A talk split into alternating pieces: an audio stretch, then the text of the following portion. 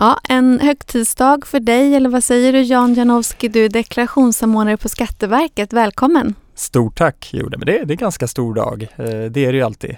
Det tror jag att många tycker också. Eh, Eftersom att deklarationen öppnar idag? Deklarationen öppnar, den är öppen. Alltså det är redan full rulle. Tittar vi på föregående år så var det omkring 1,1 miljoner eh, personer som deklarerade första dagen. Så det, det är nog eh, intressant för många. Över 8 miljoner ska deklarera i år. Vad är det mm. för nyheter som vi kan nämna? Ja, det, är inga stora revolutionerande nyheter i årets deklaration, men det, det, vi kan nämna är att vi har försökt att göra våra slutskattebesked tydligare. Vi har fått feedback eh, tidigare och tagit till oss det, att det har varit ganska otydligt och man vet inte vad som gäller. Har man skatt att betala? När ska den betalas? och så vidare. Så vi hoppas att de som får sina slutskattebesked i år känner att det är tydligare och lätt att förstå dem helt enkelt. Vi har en stor ändring som är värt att nämna eh, och det har att göra med kvarskatten. Så de som kommer att ha skatt att betala, de allra flesta eh, kommer få sina besked redan i juni. Och enligt rådande regelverk så ska man få, eller förfallodagen är alltid 90 dagar efter Eh, besked eller slutskattebeskedet. Vilket innebär att förfallodagen för restskatt kommer vara lite tidigare år för de allra flesta. 12 september redan och det kan man jämföra med november som det har varit tidigare. Så det kan vara värt att eh, notera. Så pengarna ska in tidigare alltså. Hur är det med om man då eventuellt får tillbaka pengar? Är det samma som har gällt eh, tidigare? Det är ungefär samma som gällt tidigare. Eh, det är ett datum man kan lägga på minnet till 30 mars. Deklarerar man senast 30 mars och gör det digitalt och med digitalt så är det ju alla sätt som inte är på papper egentligen, så e-tjänst, app, telefon, sms utan att göra några ändringar eller tillägg då kan man få pengarna redan i april och då är det um, ehm, 5-6 april där som de betalas ut. Lagom till påsken alltså? Lagom till påsken. Och hur är det då om man gör några ändringar? Är det juni som gäller då? Ja, eller? de allra flesta som inte får i april men som deklarerar ändå i tid, det vill säga senast den 2 maj, de får sina pengar i juni. De allra flesta. Vi har ju eh, två andra nyheter som rör kanske just hur eh, skatten beräknas och hur själva deklarationen utförs. Eh, skattereduktion på gåva, mm. dubbelt så hög som tidigare. Precis. Är det någonting som man själv behöver tänka på när man deklarerar? Det är ingenting man själv behöver tänka på utan det är redan förtryckt och det kan man alltid dubbelkolla. Eh, man får ju 25 procent Ehm, Ehm, av det faktiska gåvobeloppet eh, som skattereduktion. Så det kräver ju att man har eh, gett gåvor upp till 12 000 kronor för att få 3 000 kronor i skattereduktion. Sen är det viktigt då att det ska vara en godkänd gåvomottagare hos Skatteverket och undrar man om ens gåvomottagare är godkänd eller inte så kan man gå in på vår hemsida skatteverket.se så finns det en lista med alla godkända gåvomottagare. Värt att notera här också är att för att en gåva ska vara registrerad eh, så måste det vara minst 200 kronor per gåvotillfälle eh, och minst 2000 kronor eh, måste man ha gett i gåva totalt. Och sen har vi också en ganska, vi, nämner den då, kanske inte rör sådär jättemånga, men eh, pension från mm. övriga Norden, eh, Danmark, Finland och Norge. Precis som du säger, det, det träffar kanske inte jättemånga. Jag vet inte hur många lyssnare här som kommer träffas av det, men det är värt att nämna. För för första gången så kommer vi visa upp pensionsuppgifter från Norge, Danmark och Finland på mina sidor. Så man kan logga in på mina sidor och så ser man sina eventuella svenska inkomster där tillsammans med pensioner från, eh, från de här tre länderna. Eh, och till det så har vi också utvecklat en stödtjänst eller en hjälptjänst som man kan logga in i för att få hjälp med hur man ska deklarera de här inkomsterna. Det finns andra saker som eh, är ganska stor skillnad jämfört med tidigare år. Till exempel så har vi en betydligt högre ränta och mm. det betyder också en högre kostnadsränta hos er. Mm. Vi hade 14 februari alla hjärtans dag. Då skulle skulder över 30 000 kronor, alltså skatteskulder över 30 000 kronor redan vara inne eh, för att man då ska slippa den här eh, eh, kostnadsräntan som är på 3,75 procent. Vad ska man mer tänka på framöver? Ja, de allra flesta har ju restskatt som understiger 30 000 kronor och då kan man ju lägga 4 maj på minnet om man vill undvika kostnadsränta helt och hållet. För för restskatt som understiger 30 000 kronor så börjar kostnadsräntan att löpa från och med den 4 maj nämligen. Men har man betalt in till det datumet så är det såklart ingen kostnadsränta. Och precis som du nämnde eh, på, på skatteskulder eller restskatt som överstiger 30 000 kronor så börjar ju räntan redan, eller den började att räkna redan från den 14 februari.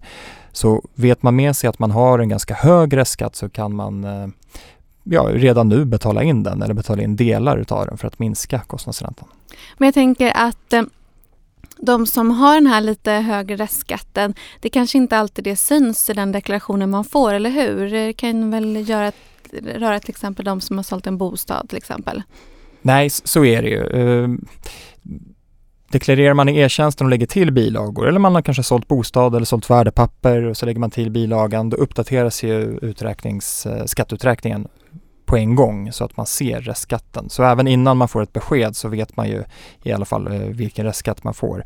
Vill man veta det tidigare än så, jag menar deklarationen öppnade som sagt idag, då kan man använda de beräkningarna. beräkningar, alltså det beräkningshjälp som finns på vår hemsida. Det finns en tjänst som heter Räkna ut din skatt. Så vet man exempelvis att nu har jag sålt värdepapper med ganska mycket vinst eller jag har sålt min bostad med ganska mycket vinst vilket då naturligtvis innebär eh, en vinstskatt. Så kan man ta hjälp av de tjänsterna redan under året för att få ett hum om hur mycket skatt rör det sig om för att vara förberedd. 3,75 det är alltså den låga kostnadsräntan. Mm. Den höga kostnadsräntan är på 18,75 och det är alltså om man inte har betalat där i september. Ja precis, om man får eh, ett besked nu i juni med förfallodatum den 12 september. Har man då fortfarande inte betalat den 12 september så börjar, precis som du säger, den höga kostnadsräntan att löpa på 18,75. Och den är inte avdragsgill? Nej. Men Å andra sidan, om man har ett eh, lite plus på kontot så finns det en intäktsränta också. Det finns det. Det följer ju varandra naturligtvis. Så den ligger på, nu är det många siffror här, men det är 1,6875. Jag hoppas jag sa det rätt nu. Så ungefär 1,7 procent? Ungefär 1,7 procent. Och den är skattefri. Och apropå högre ränta då, vi, som jag sa, det har ju hänt en del under förra året. Vi hade en nedgång på börsen till exempel. Mm. Eh, många som sitter med förluster på värdepapper men kanske också på, med förluster i bostadsförsäljning. Om vi börjar med värdepapperna och hur man deklarerar dem. Vad är det man ska tänka på då? För jag vet att här kan det bli fel hos många. Mm som alltid, jag tror att jag kommer säga det flera gånger under, under poddavsnittet, det är att deklarera digitalt och använd gärna e-tjänsten. Och det finns en anledning till det, utöver att det är smidigt och lätt och man kan göra det vart som helst och du får en kvittens när du lämnar in deklarationen. Men väldigt mycket är ju redan förefyllt. Har du sålt exempelvis de marknadsnoterade aktier så är ju det mesta förefyllt. K4 som man deklarerar i är ju redan framtagen vad du har sålt för aktier, eh, försäljningspris och så vidare och antal, det är redan förefyllt. Du behöver bara räkna ut omkostnadsbeloppet egentligen. Eh, och får summeringar per automatik och överföringar per automatik gjorda då, så att du behöver inte tänka på det. Och skatteuträkningen uppdateras ju på en gång när du klickar igenom den bilagan. Jag kan, jag kan lämna ytterligare tips där. Eh, för det kan ju vara knepigt eh, om man nu ska beräkna eh, omkostnadsbeloppet enligt genomsnittsmetoden om man har haft eh, aktier under en lång tid. Det är kanske många händelser som har skett eh, i bolaget, pratar nya emissioner eller splittar och liknande, så har vi också en aktiehistorik för alla aktier som kan handlas på Stockholmsbörsen eh, där man kan få hjälp med de beräkningarna. Och vi har också en tjänst som hjälper till med, eh, med beräkning av omkostnadsbeloppet. Om man då har gjort en eh, förlust eh, och så känner man att man vill liksom nyttja det på något vis. Eh, hur kan man då tänka? Jag tänker att eh, man får göra avdrag till exempel på förluster på bostadsförsäljning med 50 procent. Mm. Jag har tidigare skrivit om eh, att man kan ta in sitt uppskov från tidigare år. Mm. Eh, hur tycker du att man ska tänka när man sätter sig ner med sin deklaration och man har ett litet skralt 2022 bakom sig? Mm. För att liksom utnyttja de här förlusterna på bästa sätt. Det är en jättebra fråga och det är också en svår fråga att besvara. Eh, jag kan försöka ge lite snarare så övergripande tankesätt. Eh, när man tittar på deklarationen så får man ju se dels då avsnitt 7 som är inkomster av kapital och sen avsnitt 8 som är avdrag kapital. Och de kvittas ju mot varandra enligt ett schema eh, och det kanske inte vi ska gå in på det är här. olika procentsatser. Det är olika procentsatser, absolut. Och är man nyfiken och vill eh, räkna lite själv och få, få lite hjälp så rekommenderar jag vår skatteuträkningsbroschyr Eh, och då vet jag ju redan att det är på sidan 11 som man hittar den, det kvittningsschemat, för det är inte helt lätt att följa. Men man pratar ju ofta, det finns ju många artiklar skrivna, inte minst idag just, man pratar om ränteavdraget, att upp till 100 000 så får du 30 i skattereduktion, alltså i ränteavdrag. Och på belopp därutöver så får du 21% i avdrag. Men det är inte bara räntor utan det är egentligen summan av kardemumman, alltså summan av inkomster och kapital mot avdrag och kapital när du summerar dem enligt kvittningsschemat så får du antingen ett överskott av kapital eller ett underskott av kapital. Och det är underskott av kapital upp till 100 000. Det kan ju vara andra saker, precis som du nämnde, försäljning eh, av värdepapper med förlust eller försäljning av bostad med förlust ehm, där du får 30% skattereduktion. Därutöver så är det 21% om du har ett större underskott. Och jag tänker att om man i dessa, med dessa dagar har ett lite taskigt kassaflöde mm. då kanske det inte är alltid jättebra att Eh, kvitta då sina eh, ränteutgifter rakt av. För då måste man ju helt enkelt betala det då får man helt enkelt inga ränteavdrag eftersom att det inte finns någon förlust att dra av, eller hur? Nej men, nej, men så är det och det där får man ju titta eh, efter sina förhållanden. Eh, det kanske är så att väldigt många har ett uppskov som ligger, ett bostadsuppskov, det vill säga man har gjort en vinst tidigare år på en försäljning av bostad som nu eh, ligger som ett uppskov då, egentligen uppskjuten vinst som man inte har beskattat. Är det så att man inte har möjlighet att få skattereduktion så går det ju då exempelvis att eh, återföra en del av uppskovet för att på så sätt kvitta och minska sin framtida då, skatteskuld och kunna utnyttja det, ja, de ränteutgifter som man haft, exempelvis. Då. Och det finns ju också möjlighet att fördela om eh, ränteavdraget, mm. eller hur? Absolut. Så länge man är betalningsansvarig eh, så, så kan man ju fördela om. Så ett vanligt exempel, två personer som, som bor tillsammans och delar på bostadslånet. Eh, där kanske en person studerar och inte har så stora inkomster. Eh, men banken, om man inte har meddelat banken någonting annat så får man ju 50% var av ränteutgifterna förtryckt i deklarationen. Men i och med att en person i det här exemplet ehm, studerar och inte har några inkomster eller har väldigt låga inkomster så kanske inte den personen kan utnyttja det ränteavdraget. Då går det att göra en omfördelning till den andra betalningsansvariga medlånetagaren så att den personen får en större andel av ränteutgifterna och på så sätt kan nyttja ränteavdraget. Finns det några andra exempel där just omfördelning kan vara bra att tänka på? Är det ROT och RUT till exempel? ROT och RUT, det, det är ju samma princip egentligen för det är, alla skattereduktioner ja, som det låter, det går ju mot en skatt och har man inte tillräckligt mycket skatt att betala eh, så får man ingen skattereduktion. Och just ROT och RUT är ju lite speciellt på så sätt att det är ju en skattereduktion du får redan i förväg i samband med att du betalar fakturan till utföraren. Ehm, och sen blir den ju slutlig i samband med deklarationen. Så där kan det ju bli eh, som så att om du har låga inkomster men du har fått ROT under året och sen visar det sig att du inte har tillräckligt mycket skatt för att nyttja den här, eh, det här ROT-avdraget. Då blir du återbetalningsskyldig för det som du inte kan utnyttja. Och där kan man ju också då omfördela eh, så länge den andra personen har rätt att nyttja det exempelvis ROT eller RUT-avdraget. Och om man då eh, sätter sig ner med sin deklaration och ska titta på den ikväll och tänker att man ska deklarera, vad är det första man ska göra då tycker du? Det absolut första är att kontrollera uppgifterna, ganska basic. Det, det, det är väldigt många som eh, bara behöver godkänna sin deklaration. De allra flesta behöver inte lägga till eh, någonting. Men även för alla de som just inte ska göra någonting i deklarationen, kontrollera, dubbelkolla att, att eh, ja, man har kontrolluppgifter från arbetsgivaren eller från bank att de beloppen stämmer. För är det så att det inte stämmer då, då um, ska man ju höra av sig till uppgiftslämnaren för att försöka få den rättad. Och e-tjänsten uppdateras ju löpande så så fort vi får in en rättad uppgift så läggs den in i e-tjänsten och då kan vi godkänna den korrekta uppgiften. Så det är det absolut första jag skulle göra. Och om man har för vana att bara godkänna, vad skulle du säga mm. är det vanligaste avdraget man går miste om då?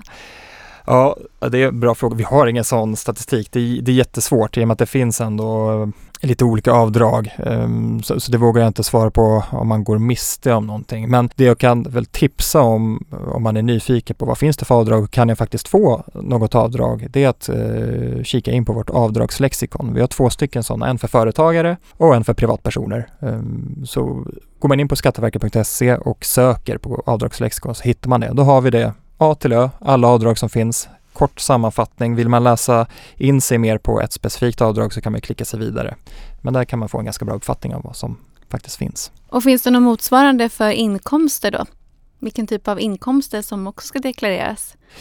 Ja, jo det finns det inte som lexikon. finns det nog inte, men, men uh, all information finns ju att hitta egentligen på, på webbplatsen. Sen är det kanske inte alltid lätt att hitta det man söker. Och hur vanligt är det att deklarationerna blir kontrollerade? På något vis blir de ju lästa förstår man ju. Mm. Eh, det sker maskinellt. Ja, alla deklarationer kontrolleras maskinellt.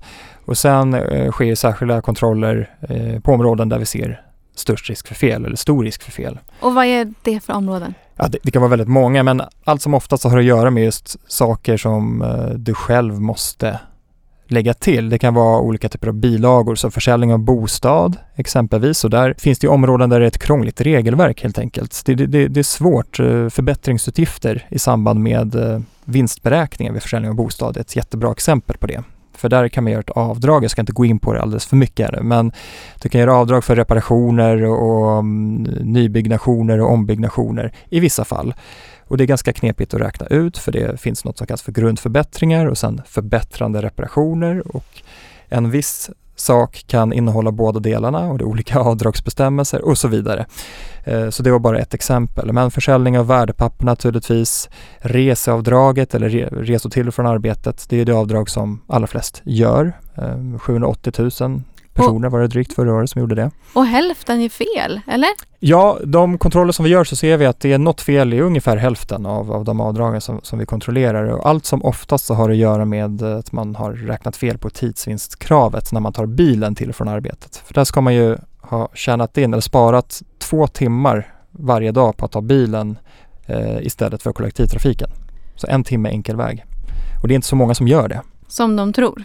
Ja, men där har vi också som på alla knepiga områden så försöker vi ändå hjälpa till så mycket som möjligt för vi, vi förstår ju att det, det är svårt och det är svåra regelverk och det är mycket man ska ha i huvudet. Så även där har vi en beräkningshjälp. Så ta hjälp av den, för den hjälper ju som en tidsberäkning, avståndsberäkning och den visar helt enkelt om du har rätt att göra resavdraget och i så fall med hur mycket. Och om det en, man då ändå trots de här eh, hjälparna, de här digitala verktygen som finns på Skatteverkets hemsida tycker att någonting är svårt och man verkligen inte förstår, vad kan man göra då? Man kan ringa till, till oss, till skatteupplysningen eh, och där har vi även när det börjar närma sig deklarationsinlämningsdags, eh, alltså när vi börjar närma oss sista datum, då har vi också förlängda öppettider och de hittar man på vår hemsida.